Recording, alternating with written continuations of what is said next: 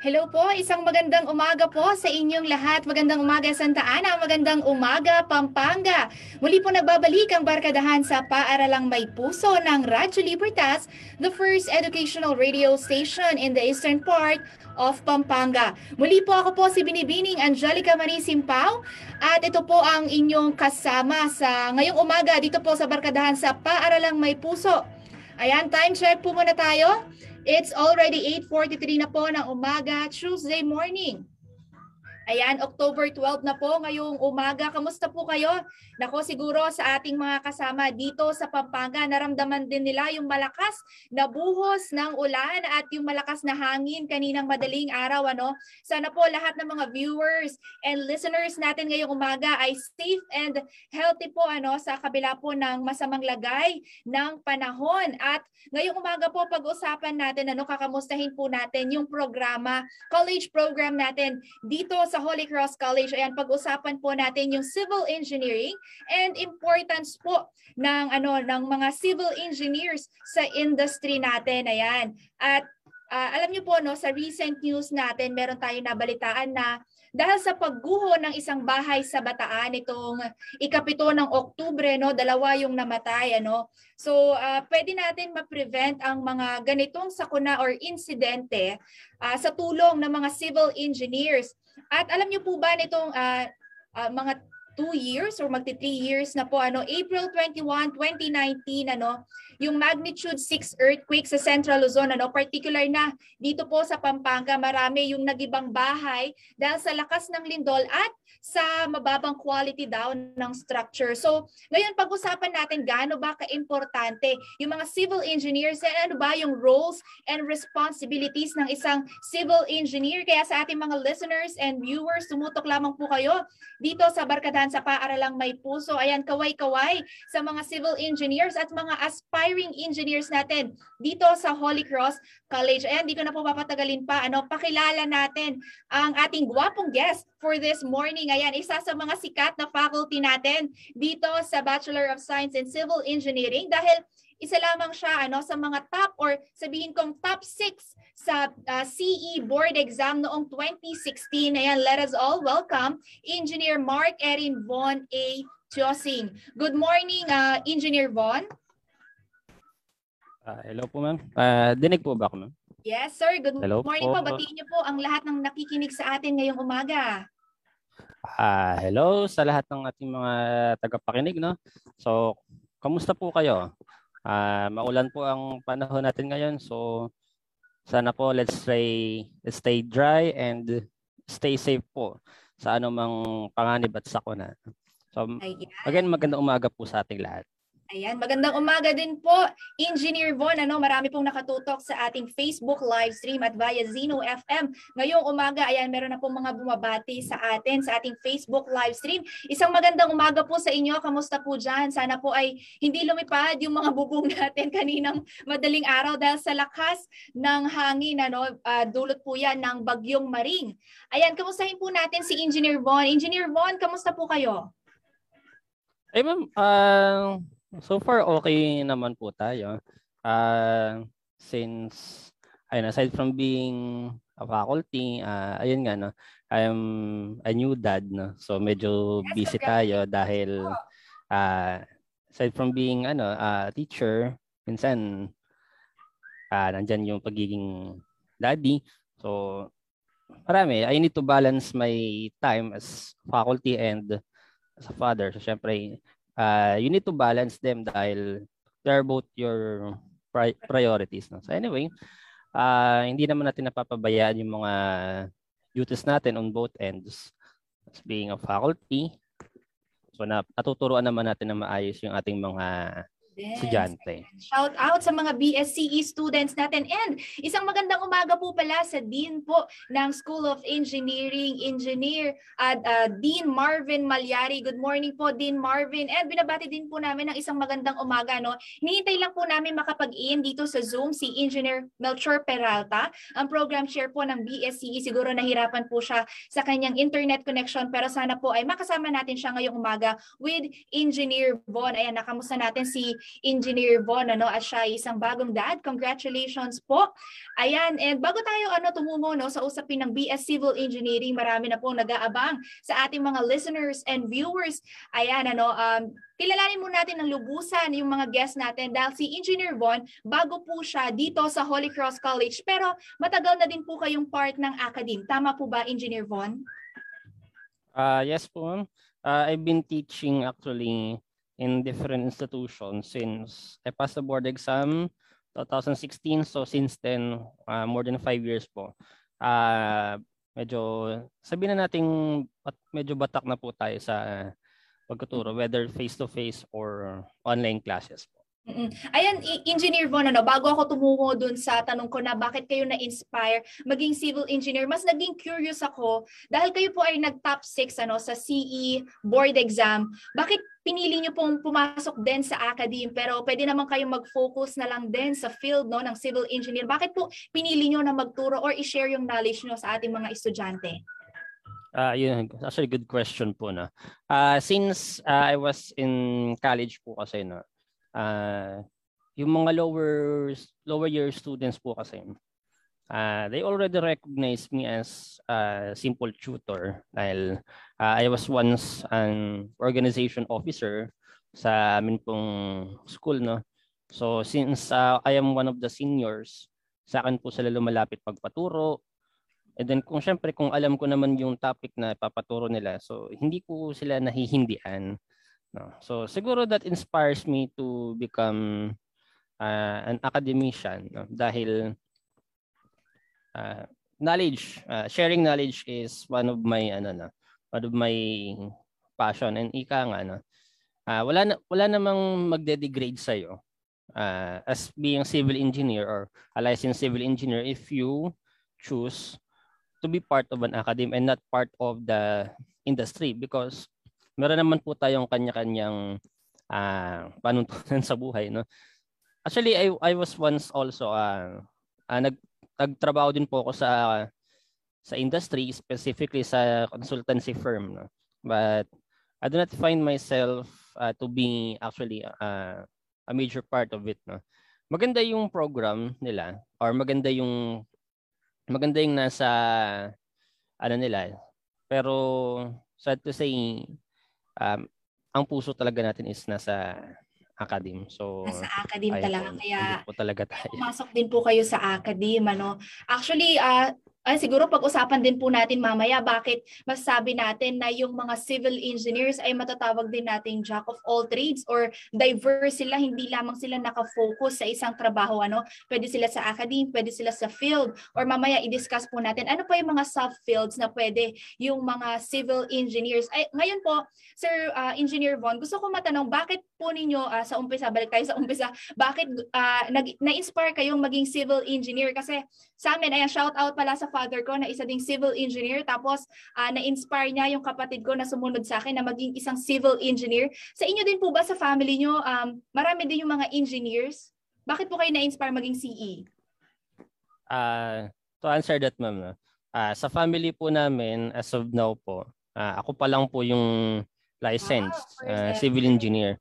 But uh, may yung mga in, isa kong tito Uh, he took up uh, basic civil engineering but yun nga, uh, according to some sources, based sa kwento ng mga uh, no, special ng father ko, no, uh, he, unfortunately, he was not able to pass the board exam.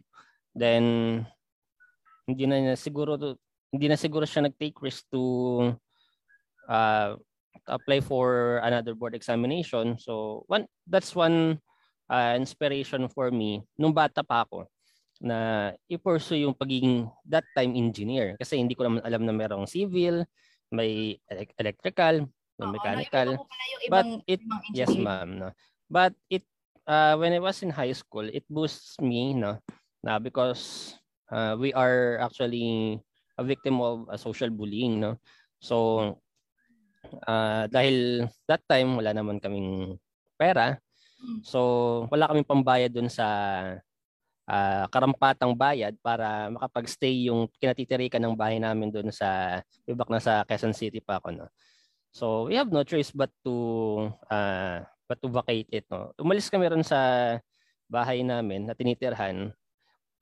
Nandun pa kami sa bahay namin, ginigiba na yung bahay namin. No? So, uh, or almost, or more than six months, nagstay kami sa isang uh, parang, parang covered court. No? So, for six months, doon kami nagstay, then eventually nakakuha kami ng parang, ano lang, uh, maliit na lupa lang na, kung saan. Tinayuan namin ng simpleng barong-barong. Then, ayun, that triggers me na okay, pagdating ng ano ng araw no. Ba, balak ko rin na mapatayuan siya ng ano ng ng isang malaki or hindi naman talaga malaki no. Yung kahit man lang decente na na bahay. Isang decenting bahay. Uh-uh. For syempre uh, um we have, I have a family now no. But I will not let my parents no na doon lang sila magi stick sa isang bahay na barong-barong, especially mm-hmm. sa pagano po. May mga expectations po yung mga tao, especially mm-hmm. mga family members. Yes po. So, mm-hmm. yun po. Uh, isa po yun sa nag-inspire sa akin to take up civil engineering. Mm-mm. So napakarami po palang pinagdaanan ni Engineer Von ano bago makapunta kung nasaan man siya ngayon. Ano biruin niyo po isang top 6 sa board exam noong 2016 ay ganun po yung pinagdaanan ano. So uh, parang ito yung nag-inspire ano. So parang reminder din or parang wake up call sa ating mga estudyante lalo na kasi hindi naman po lingid sa kaalaman natin. Siguro yung mga BSCE students na nakikinig ngayong umaga, medyo nahihirapan na din sila sa studies nila ngayon, ano, dahil lalo na distance learning. Narinig niyo po yung kwento ni Engineer Bon, ano, gaano man kahirap yung pinagdaanan niya, yun yung naging inspiration niya para magpursige pa. Ayan, sige, balikan natin yung kwento ni Engineer Von maya-maya, ano, introduce ko lamang po si ang uh, ating program chair sa BSCE. Ayan, kasama din, din po natin siya ngayon dito sa Zoom. Isang magandang umaga po, Engineer Mel Peralta. Good morning po, Engineer. Hi, good morning. Good morning, ma'am. Good morning, Bon. Good morning Ayan, sa lahat. Good morning po. Kamusta morning, po kayo? Mabuti naman dito, medyo karaos na. At least one week very tight. But mm-hmm. it's okay now. Everything is okay. I, I'm just trying to start again, all over again. Mm-mm. After Ayan. that uh, week. Yeah. Ayan, ano, ano, parang hindi po yata kayo nakapag-wellness break. Engineer Mel, parang busy-busy pa rin po kayo. Yes, uh, I do lot kasi mm-hmm. marami tayong ginagawa sa ngayon. Opo. Uh, yeah, including this uh, what we have. Pero mm-hmm. it's okay naman. Uh, kakaraos pa surviving po everyday. Ano, kanina po na tanong ko po si Engineer Von, bakit po siya na-inspire maging isang civil engineer? Ngayon po, Engineer yeah. Mel, tanongin ko po kayo, bakit kayo po na-inspire kayong maging isang civil engineer? Uh, yes, uh, engineer, uh, supposed to be ang first choice ko is mechanical. Mm-mm. Then as you know those days yung panahon namin mahirap kasi mahirap pambili ng libro mga ganun. So mm-hmm. yung pabili mga books, tables ganun. Then second year uh, lipat naman ako sa department ng mga electrical engineering. Mm-hmm. Nainis ako sa Ohm's law, hindi ko makalimutan yun. Then third year I decided to go to civil kasi civil more on computation analysis. At saka doon ko na na-realize na ay yung sa infrastructure kasi that time, uh, yeah, that was long, long time ago. Ongoing yung mga development ng mga roads, uh, tapos uh, yun na yung mga ginagawa yung mga magagandang mga projects that time yung during my college, yung tinitignan ko yung uh, cultural center, then the health center. Yun yung mga yun halos sabay-sabay yun eh. Yung yung mga nandiyan sa ano, yung mga na-develop. So yun ang nag-trigger sa akin na maging civil engineer, yung infrastructure because it will uh, a country mag-start lagi yan sa development. So infrastructure development. Oo, no, parang ang saya naman kasi na makita no na maging part ng isang tinatayong establishment tapos magtatagal diyan and for public service na nakita niyo, oy, kasama ako sa mga gumawa niyan, ano, parang iba yung fulfillment ng isang pagiging civil engineer. Ayan, uh, Engineer Mel kasi kanina natanong ko po si uh, Engineer Von ano, uh, imbes na mag-focus siya doon sa field niyo as a CE, pumasok din po siya sa academe. Kayo po ba, engineer, ilang years na po kayong nasa academe at bakit po napili niyo na mag, uh, pumasok okay. din sa academe? Thank you for that. Ganito mm-hmm. yan. As a civil engineer, I started sa job.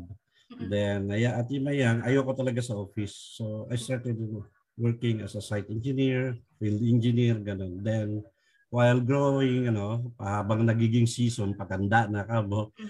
then nakikita ko parang mas maganda doon. ah. So nakita ko yung mga designers, yung mga nasa office. So again, uh, na-realize ko parang, anyway, na, na, kasi yung ano ko talaga target ko is the experience to know what to do. Then, Yes. hanggat pumunta na ako ng office, that's where I started. Then, nung nasa abroad kami, nag-open sila ng mga, ay, eto yon That's why I came to uh, Academ, no? While, uh, as I said, I am an OFW, retired OFW. Nakita ko yung diferensya ng mga other nationalities versus us. So, ang uh, ano ko lang sa mga Pilipino, masisipag kasi yan, magaling. But, dito ko nakita bakit mas mababa sweldo namin. Oo nga daw po. Bakit nga po ba? So here, the coach is, yung cuts kasi ganito. Because we uh, Filipino engineers, ang ano lang natin, the first uh, is knowledge. Tatlo kasi yan eh. You have the knowledge as an engineer. So nakuha mo yan sa school. You got your diploma. Then that's the knowledge base. And then punta ka ngayon sa experience. So because you will get paid because of your experience. Okay? Mm-mm. Then from there on, experience ka na, meron ka na, then you will go to uh, mga international companies. Bakit pag yung katabi mo mas malaki ang sweldo and why their uh, benefits is this that? So nakita ko doon, what they told us, that was 2015. Nung nakausap namin in person si yung previous uh, sa ano sa uh, PRC, Mm-mm. because of the two years gap Imagine, uh, anyway, that time we have the grade 12, grade 12 Yes. so it's okay. Yes, to So 12 na. immediately kaming mga nasa because we are already working with communities with the Philippine embassies that time uh, we are already developing this community service kasi wala na kami, pa-retire na kami. So doon na kami nag-focus. Then we took our master's degree, nag-ano na kami in order to ano fill the gap at saka makabalanse kami sa mga ano. So yun Okay. yun. I have the knowledge, I have the experience. What else is missing? Ang missing sa atin dito sa Pilipinas as engineers, as professionals, yung certification. Mm. What certification do we need? Opo, ano po ba yung mga certification na to? Kasi naririnig ko din po sa father ko tsaka sa kapatid ko kasi mga CE din po sila eh. Yes. You need to be certified and it should be recognized globally. Okay. So hindi lamang po yung sa PRC natin dito. Meron pa po No, I told that to the PRC. I had a meeting during my time when I was a national board of directors sa PIC. I, I we had a meeting with this uh, Chad in uh, PRC. Because of that 45 units bago ka maka ano ng lisensya mo. Mm-mm. Sabi ko sa kanya, my question is, ma'am, even that PRC is not recognized internationally, what more itong mga CPD natin na gagawin? Magastos po yan eh. We are spending, if it is 45,000, we need to, s- 45 units, we need to spend 45,000 because you pay your, your hotel. So, ang ang ano namin, computation, computation namin that time is one unit, CPD unit is equal to 1,000. Mm-mm. Kasi mag-attend ka ng, uh, let's say, two days. So that is, uh, if it is 1 is to 1, so that is uh, 8, 8, 16 units. Mm-mm. So magkano bayad mo that time? They are charging us 8 to 10,000 plus your hotel. So I asked them, I have an international certificate recognized by international institution. Bakit hindi Mhm. nyo, bakit hindi nyo tanggapin? Ma-recognize dito. Mm-mm. Yes. Yun, Mhm. doon. Ah, noted, noted, noted. Sabi ko, now that's why we are bringing here the International Project Ma- Project Management Association. Okay. So, that time when I started, I finished my master's degree, umuwi na ako dito. What else I will do? Pupunta ako sa site. Site is standard naman na yun. Ah, sinusulat na lang yan ng engineer kung anong gagawin. So, we have the methodology, everything. So, what I did, nag-aral ako ulit sa PhD para ma-continuous ko yung aking ano. Kasi our goal is to inform or uh, ano yung mga Filipino civil engineers, the young one, to have this, they have the knowledge, they have the experience. How about yung certification?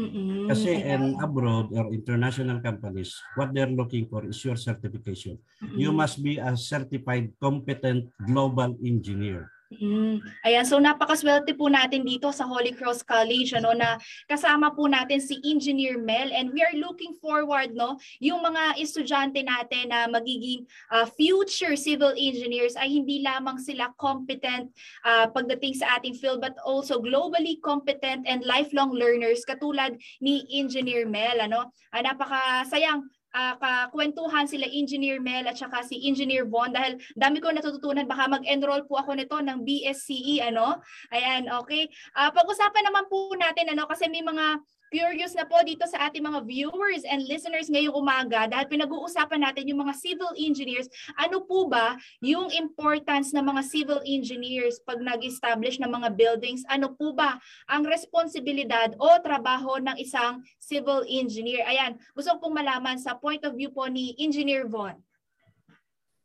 Ayan po, no? So, one of the importance po talaga ng isang civil engineer. No? So parang ano po yan eh.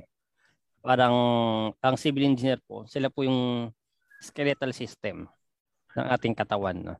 So maganda sa panlabas, nandiyan yung mga architects natin. Pero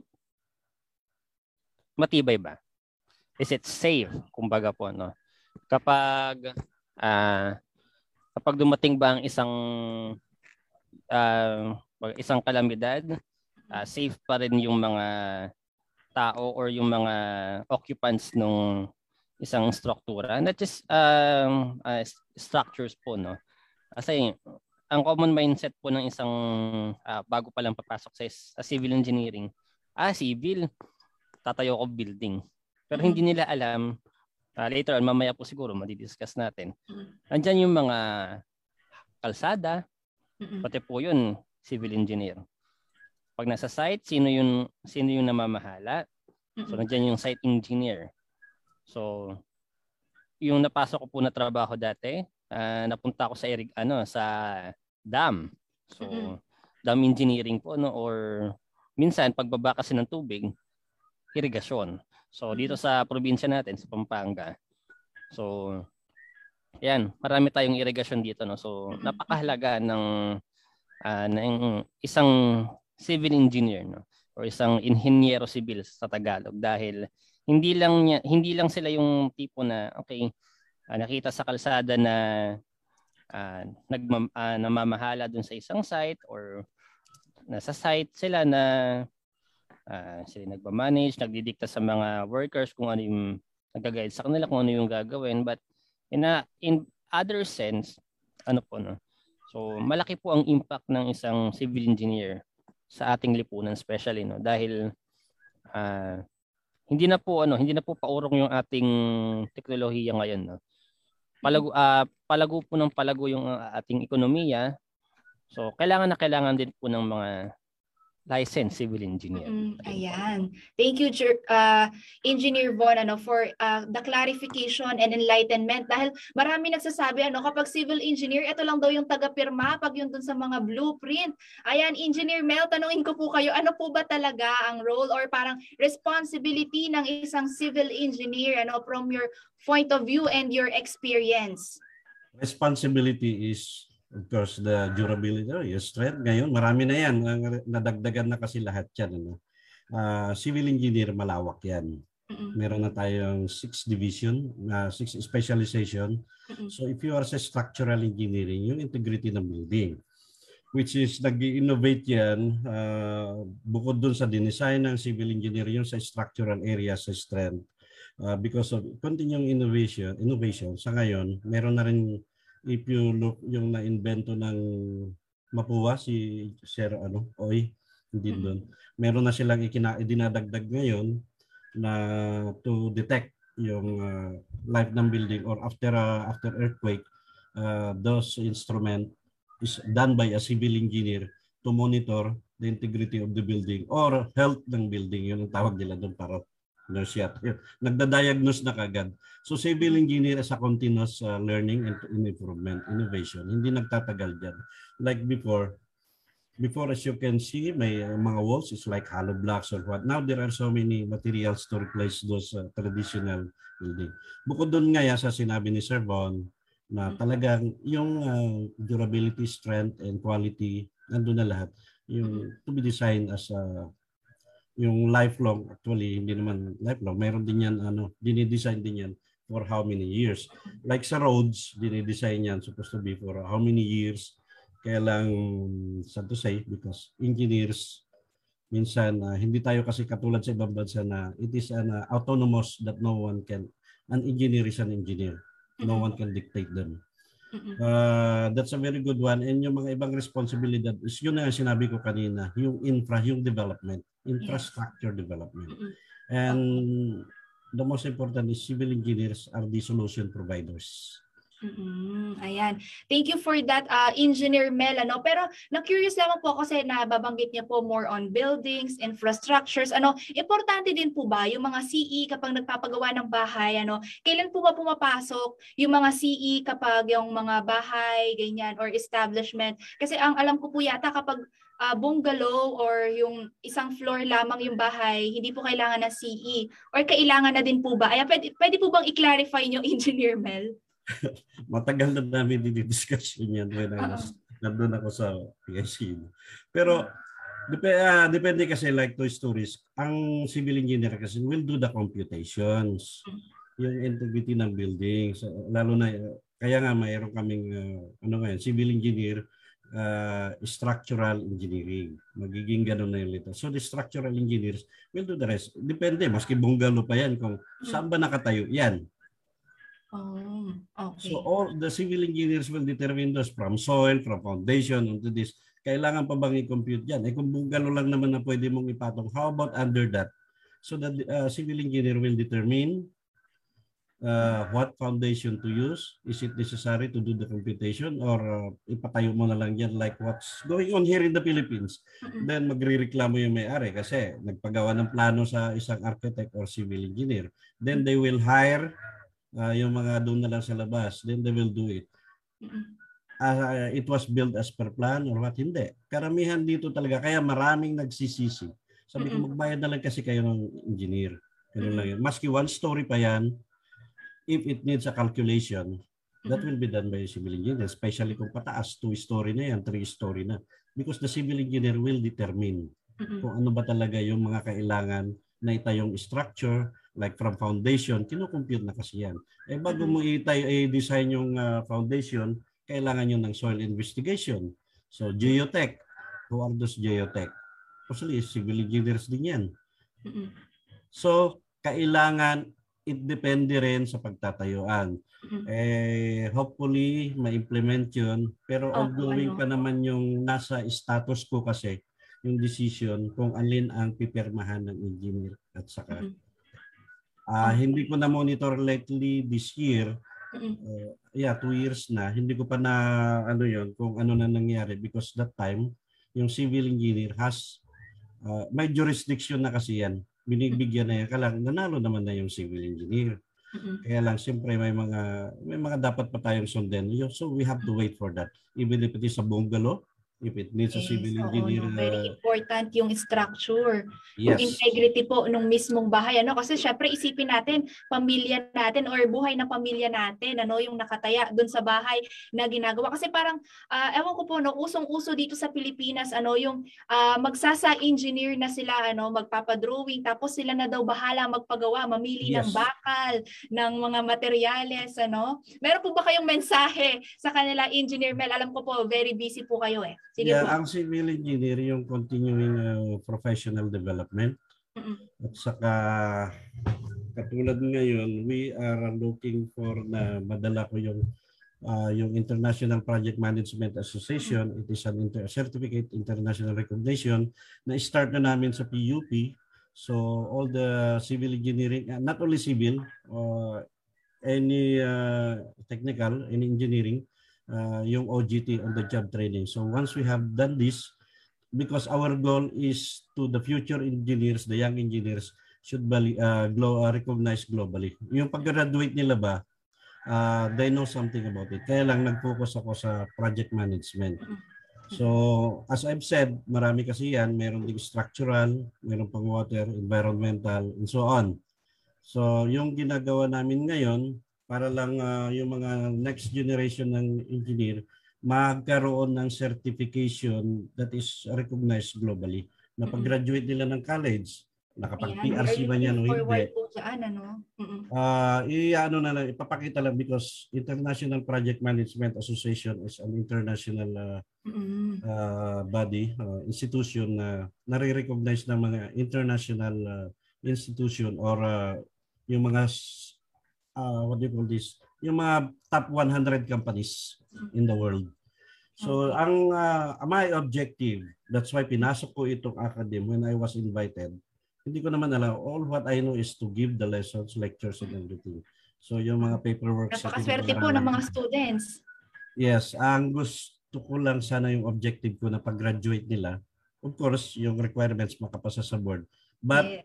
as I've said, a civil engineer or engineering is you have the qualification, we have this uh, uh, experience, mm-hmm. and the certification. So Ayan. if you have, they have this, certification. Yeah. Mm-hmm. And most important is before they decide well, actually what specialization do they want to become an engineer, uh, yung ano mahubog na sila sa internal global ano mm-hmm. mga global institution at saka yung certification. So, meron na ngayon din dito, bina, uh, pumasok na rin yung Philippine Institute of Quantity Surveyors, which is 85% of that is uh, quantity surveyors are civil engineers. So, isa na rin yan na pinapatraining namin ako, usually, but it is a private uh, institution, pero nagtitraining siya para those who want to get uh, or certified or to become a certified member of uh, Royal Institute of Chartered Surveyors isa rin yun sa dala ko. Then, that is in addition to the International Project Management Association. All we need, all and everything talaga gusto ko yung ano, yung mga estudyante. Pagka-graduate, kailangan meron silang certification as nag-OGT na uh, recognized by international institution. Kasi right now, katulad nila Sir Born, ma hmm. ano pa yan, magiging internationally recognized civil engineer sila. Hmm. Yung mga ganun, ma-recognize ma sila Uh, yun lang ang ano namin. So, laki po kasi ang opportunities ano uh, kapag na-certify sila globally and internationally kasi uh, syempre hindi na lang din sila dito sa Pilipinas ano kasi uh, actually yung mga ibang bansa po talaga ang kailangan talaga nila is yung mga certificates para kasi yun yung patunay nila na skilled or kaya ng isang competency uh, certificate. Oo, yes, ayun. Okay, maraming maraming salamat po Engineer Melano and uh, napakaswerte ng mga estudyante po talaga natin dito sa Holy Cross College. Okay, uh, thank you very much, ma'am. Thank you po, Engineer Mel. Ayan. Thank you. At, uh, okay, meron pong ano, lakad si Engineer Mel, ano? pero makakasama po po natin si Engineer Mark Von Chiosing. Ayan. And Ayan, ano, batiin muna natin. Opo. Ayan, batiin muna natin lahat ng mga nakikinig sa ating Facebook live stream. Isang magandang umaga po sa inyong lahat. Ayan, uh, basahin ko ang inyong mga comments kay Doc Paulo Lumanlan ng BED and head po ng Research and Development Unit. Isang magandang umaga, Doc Pau. Isang magandang umaga kay Maria Laywan, kay Ma'am Mawena Muldong, and kay JM Fuertes. Isang magandang umaga sa inyo. And uh, meron din tayong mga viewers from SECL LS. Ayan, good, uh, good morning kay Sir G. De La Cruz. Ay, Ma'am G. Ayan, G. De La Cruz, Anzaira Kia Pamintuan, uh, Dean Marvin Malyari, isang magandang umaga po sa inyong lahat. And isang magandang umaga po kay Sir Guzman Danilo. Ayan, good morning po. Kay Kyle Efren Haiko, Mark Eugene De La Peña, uh, kay Kimberly Pordiente. Good morning po kay Clarence Kabigting, kay Ma'am Lovely Paglingayen, kay Sir Noel Salak, kay Jeremy Texon. Ayan, at meron pong mga fans na, na nanonood para kay Engineer Von, ano, sila Carl Ivan Tiosing at saka si Maria Lu Delphine. Isang magandang umaga po sa inyong lahat. Ayan, pagpatuloy po natin yung kwentuhan ano dahil meron pong ano uh, lakad si Engineer Mel kaya siya na muna ang pinagsalita ko kanina. Ngayon punta tayo kay ano no, Engineer Von. Engineer Von, ano po ba yung opinion nyo about or sa uh, observation nyo dito sa Pilipinas ano kasi madalas talaga ayaw nilang kumuha ng civil engineer dahil may bayad, ayan. Kaya sila-sila na lang sa family nila yung nagde-design ng bahay, ganyan. Lalo na minsan mga apartments, ayan, mga nasa may bandang rural areas, yung mga sa loob ng mga baryo, yung hindi na nakikita ng munisipyo or ng mga government agencies, kaya hindi na, ano ba to, nire-require ng mga kailangan. Um, Engineer Von, ano po yung masasabi nyo dito sa observation nyo sa Philippines natin pagdating sa mga ganyan establishments? Uh, first of all po, no, uh, siya nakadepende po kasi yan eh. Tama po yung sinabi ni Sir Melchor kanina, no, case to case basis po yan. No? So, pwedeng pag isang palapag lang, tama po kayo, no? Yung iba hindi na kumukuha ng civil engineer dahil lang katwiran nila.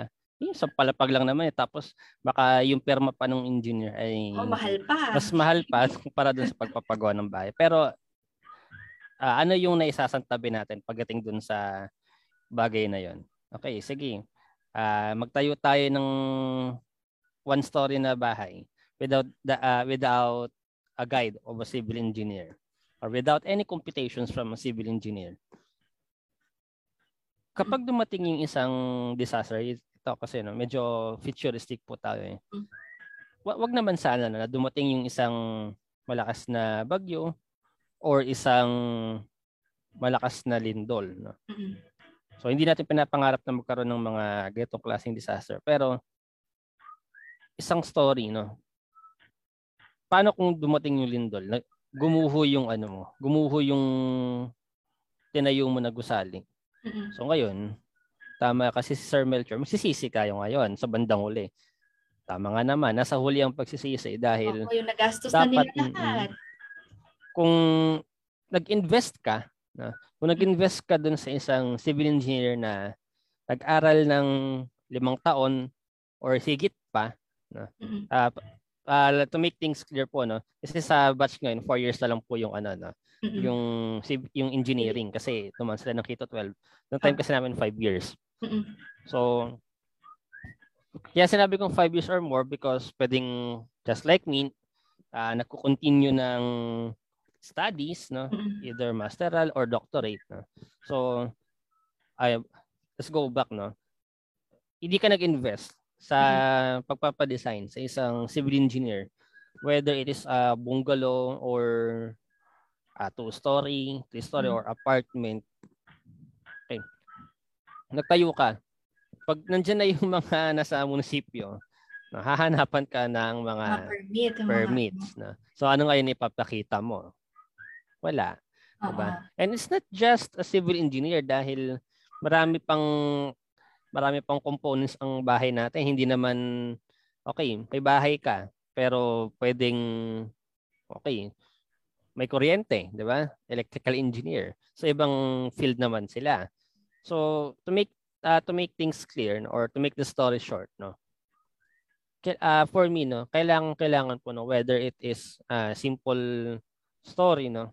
Kahit ano nga lang eh, kahit posting nga lang ng ilaw yan eh, kailangan ng ano yan. Kailangan ng kumaga standard, no? O pipirmahan yung standard ng isang civil engineer. What more kaya ah, simpleng bahay lang, di ba? Mm-mm. So, that's it po, no? For me, kailangan, kailangan po talaga ng Oo. guidance. Kasi safety ng ano yan eh, safety ng pamilya mo or mga taong titira doon ano. Balikan ko lang yung sa April 21, 2019 nakita natin dito sa Pampanga, yung isang malaking supermarket ano, yung gumuho kung saan yung mga namimili, yung mga hindi nakalabas agad yung natabunan nung gumuhong ah, supermarket sa bayan ng Porac ano kasi nagko-cover noon ako nung news reporter pa ako. So nakita ko kung paano inilalabas yung mga bangkay or yung mga survivors pa doon. So nakita natin dahil ah, sinasabi ng mga rescuer at saka yung mga engineers na pumunta doon para i-check, substandard yung mga ginamit para doon sa supermarket na yon. Biruin nyo ilang palapag yon ano,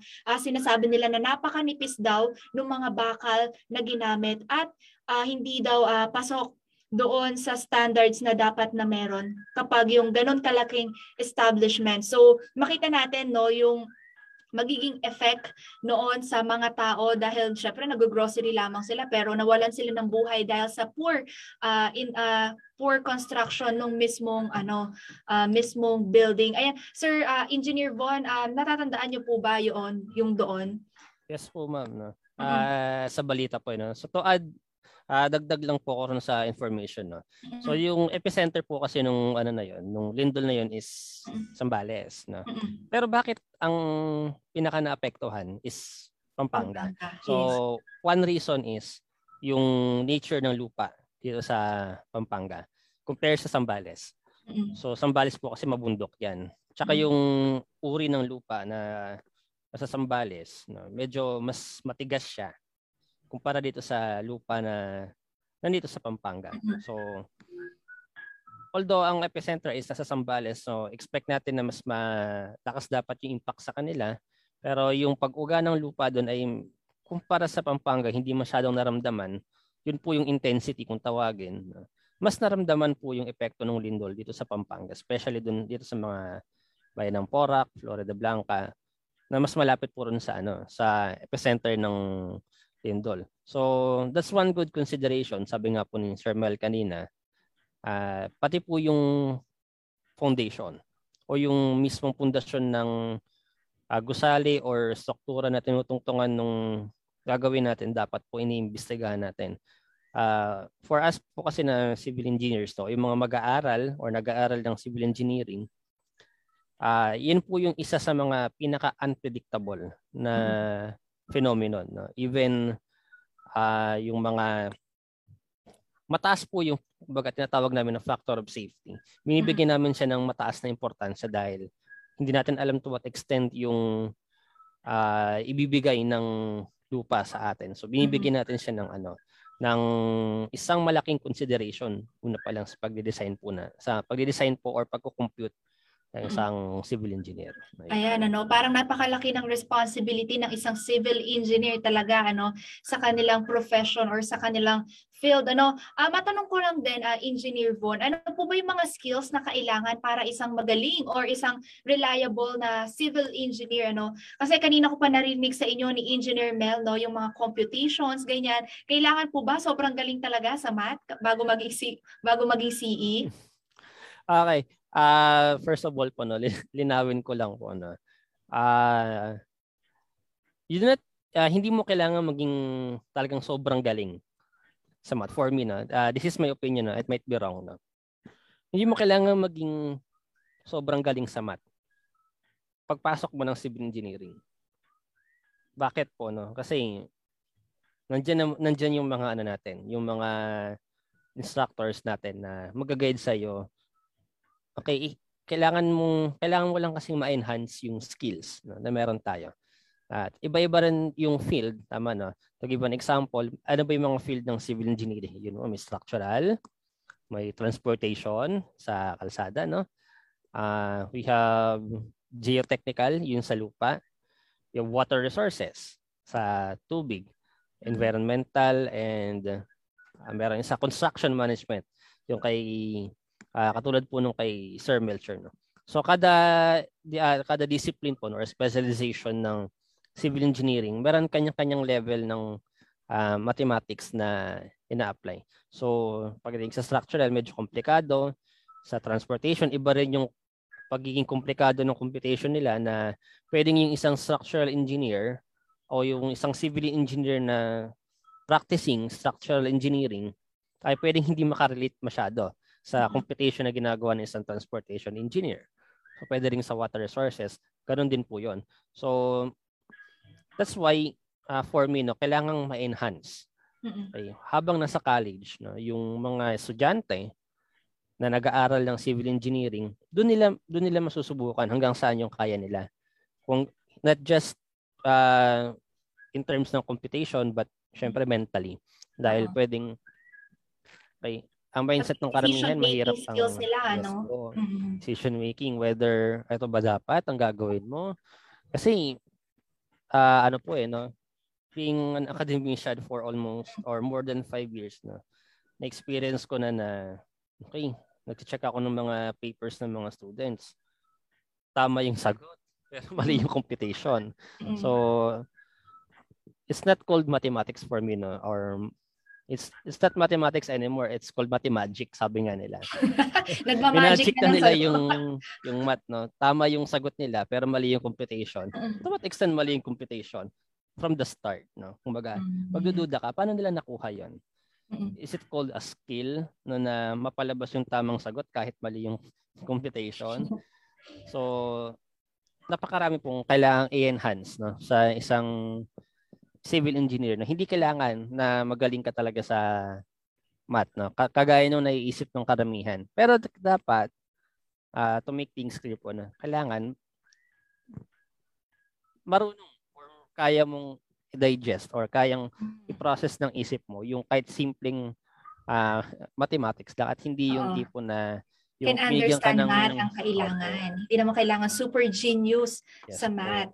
Ayan, ano. And uh, siguro pinaka-importante din ano, sa mga students natin ngayon na ilagay nila sa isip nila na hindi kayo papahirapan ng mga teachers nyo or hindi kayo dadaan sa butas ng karayong para sa wala lang. Ano. This is your preparation for your future profession or yung sa inyong chosen field. Ano. So, wag sanang ma-hurt yung mga feelings ninyo minsan kapag kinokorek kayo nila engineer, nila teacher, ano, kasi kahit uh, yung sinasabi nga ni Engineer Von na mali yung ano yung computation pero tama yung uh, yung answer ano. Because uh, this is your preparation para sa inyong field ano. Kasi uh, for example na lang yung mga gumagawa ng kalsada diyan ano baka ibang mathematic ang inyong mailagay diyan sa kalsada na gagamitin ng mga tao ano. Kasi lagi natin tatandaan na buhay or safety ng mga tao yung sinasaalang-alang natin sa inyong profession. Ayan, maraming salamat Engineer Von ano kay tsaka kay Engineer Mel sa kanilang clarification. Ayan, para sa mga gustong mag-CE, ayan, pwede po kayo sa Holy Cross College. We offer BSCE dito sa Holy Cross College. Ayan, sir, meron kasi mga myths about civil engineer. Ayan, answeran lang natin yung iba dito dahil medyo mag-iisang oras na pala tayo nakikipag-kwentuhan sa bawat isa. Ayan, gusto ko lamang ano, iba, uh, i-ano tong mga myths na to, ito, about civil engineer. Sabi nila, it's a man's world. Panglalaki lang daw ba ang BSCE? Ay, ah, definitely hindi po no. Dahil ah basically no, dun sa ano namin sa batch namin no, marami ring babae no. Ah, yung iba pa nga ah, I, I will admit no, mas mas matatalino pa sa akin no.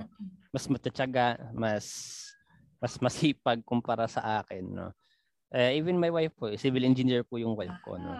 Mhm. So nag nagtagpo yung landas namin. So Yes, yun po no. Hindi lang po siya pang lalaki no. Ah, it's for all genders kung ika nga no. Basta Mhm. nandiyan yung abilidad no. Ah, nandiyan yung talagang yung urgency or yung parang Determination or determination passion mo. no, Oo. na pasukin yung larangan po ng civil engineering. Mhm. Yun po. Ayan. Ito siguro nasagot na natin itong you have to be good at math. Sabi ni Engineer Von, hindi naman. Basta you can understand math and physics. Ano, ayan. And sabi nila, nako, engineers daw are boring. Tama ba ito, Engineer Von? Ay kayo na lang po ang humusga sa ating mga manonood no kung Ayan. boring. Ayan, boring ang mga isang Feeling ko hindi engineer, naman, no? ano, mga adventurous nga ang mga kilala ko mga engineers, ano. Ayan, so hindi po boring daw ang mga engineers. And ayan, sabi nila, civil engineer only deals with road planning and building, excluding any environmental issues. Ayan, parang nabanggit na ito ni Engineer Von tsaka ni Engineer Mel kanina na hindi lamang mga buildings and road planning. Ayan, um, Engineer Von, ah, pwede ba explain saan pumapasok yung mga CE kapag pinag-uusapan natin yung environmental issues? Oh, ayan po no. Ah, bibigayin ko eh, ang ibibigay ko po na example is yung dating work ko no. Mhm. Ah, nagde-design kasi kami ng mga dam no. Hindi lang Ah. bastang maliliit na dam, malaking dam no. So pag nagtayo ka ng dam kasi no, maraming environmental issues na kas- nakasalalay diyan no. So dinedesign kasi yung dam para sa kalaman ng lahat no, yung malaking dam Uh, worst case analysis kung tawagin kapag nagib uh, nagiba yung dam no? or nag-fail yung dam. So sa baba nung dam, gaano karaming tao ba yung maapektuhan in terms ng okay ng casualties, agriculture, livestock kasi marami pong malulubog sa tubig niya no. So ayun po no, aside from being ano no, uh, a civil engineer no, we need to consult sa iba pang mga ah, iba pang mga ano po, mga professionals like uh, nandiyan yung mga economists. Mhm. We need to consult them kasi kailangan namin or kailangang mag-invest ng malaking pera. Ah, environmentalists or environmental engineers because they know to what extent yung impact ng pwedeng mangyari and pwedeng mga transportation planners, especially kung ang tinatayo po sa mga syudad, sa mga malls. So kapag nagtayo ka kasi ng mall, syempre pupuntahan niya ng tao, then ang tendency niyan, dadagsa ang mga sasakyan. Magkakaroon ng malaking ano, ma- magkakaroon ng traffic congestion, pwede pong magkaroon nun. So even yung ano po no, yung transportation planning is uh, pinag-aaralan din po namin or pinag-aaralan ng mga experts Mm-mm. sa kanilang specialization. So, ayun po ano. Nako-consider din naman po yung mga environmental issues. Mm-mm, ayan. So, ayun, no? Nako-consider yung mga environmental issues ng mga civil engineers when they do uh, certain infrastructures. And ito daw, civil engineers always travel. Siguro po may mga site inspection, ano, Engineer Von. Tama ba? Yes po. No. So, for site engineers po, no, may mga site inspection.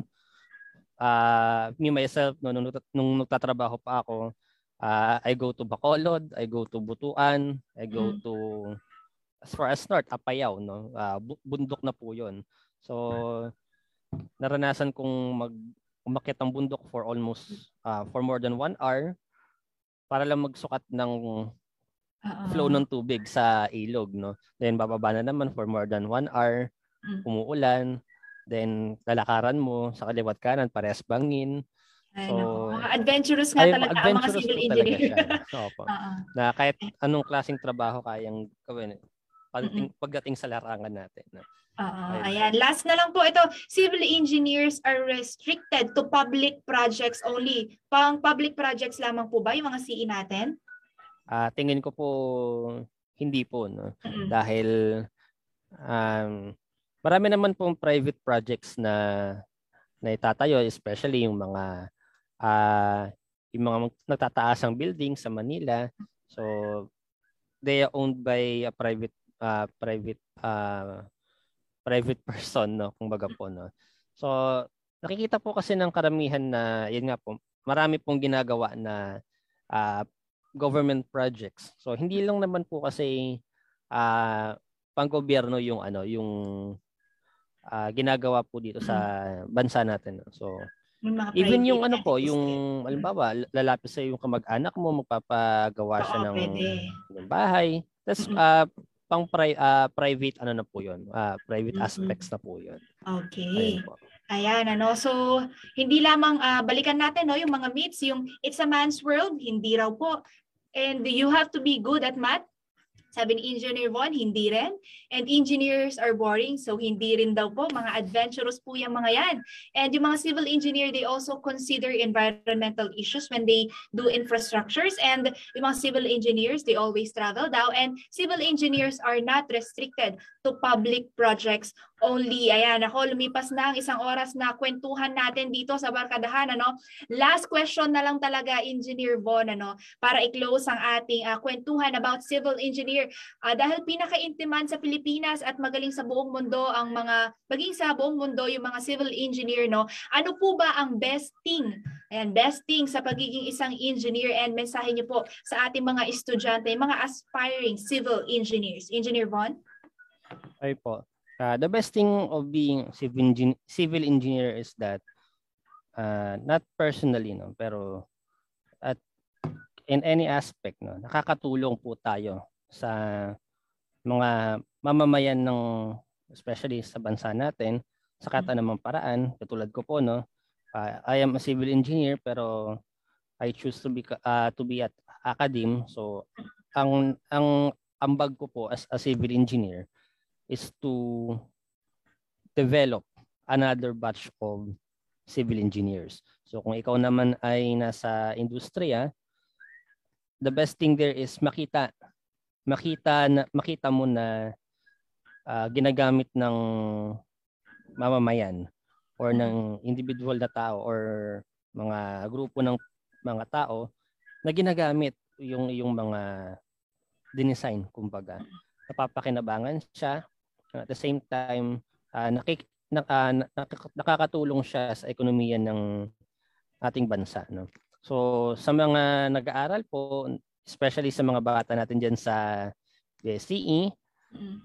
ah, tandaan po ninyo no? Ah, hinuhubog po namin kayo na mga instructors ninyo hindi para pahirapan kayo no? Hinuhubog namin kayo para kahit naman lang papano ma-experience ninyo yung na-experience namin nung ah nung college hindi po yung tipo na ano no na ako kasi may bagsak ako nung college no Mm. ano hindi naman hindi ko sinasabing kailangan mong bumagsak kasi ako nagpabaya ako nung time na yon Huwag mong pabayaan yung pag-aaral mo. Ay lang naman yon. pagbutihin mo yung pag-aaral mo at tandaan mo, pagdating ng panahon na magte-take ka na ng board exam, okay, yung lisensya na meron ako ngayon ay hindi iba sa lisensyang makukuha mo kapag naging isang ganap ka na civil engineer. Pag naging isang licensed civil engineer ka, pantay-pantay lang po tayo. So walang mataas, walang mababa. Pero in, siguro in terms ng experience meron, pero tandaan po ninyo, we are at the same level. Kaya ako, as an academician, wala akong karapatan na i-downgrade yung mga kakapasa pa lang or wala akong karapatang magyabang na ako yung nauna rito. Okay. So, you're welcome, kumbaga, sa profesyong ito. No? At naway pagbutihin pa ninyo yung pag-aaral ninyo at walang sus kumbaga walang susuko no Ayan. lakasan okay, lang yung loob up. at yung Oo. determination paigtingin pa natin ayun Okay. Ayan, ano, yung mga aspiring civil engineers natin, ako baka mag-top pa ang, ang mga ito, ano, lalo na yung mga nasa Holy Cross College because they got to, ex, uh, the, ano ba to, the experience to learn from a uh, top-notcher ng board exam ng CE, si Engineer Mark Von Tiosing at saka kay Engineer Melchor Peralta. Ayan, maraming maraming salamat Engineer Von, ano, at sana makasama pa namin kayo sa mga susunod na episode. Ayan, maraming maraming salamat din kay Dean Marvin Malyari. Ayan, lumipas ba ng isang oras na talakayan, magpapatuloy pa rin ang barkadahan. Ayan, sa ating mga dear listeners and viewers, mga aspiring civil engineers, Ayan, please take note dun sa sinabi ni Engineer Von na never give up, tuloy lang, and yan, keep your passion burning. Ayan, ah, balang araw magiging licensed civil engineers kayo. Ayan, padayon po sa inyong lahat. Muli ako si Binibining Angelica Marie Simpao, kasama si Engineer Mark Von Tiosing. Bumabati po sa inyo ng isang magandang araw at ingat po kayong lahat. Bless po Ingat po.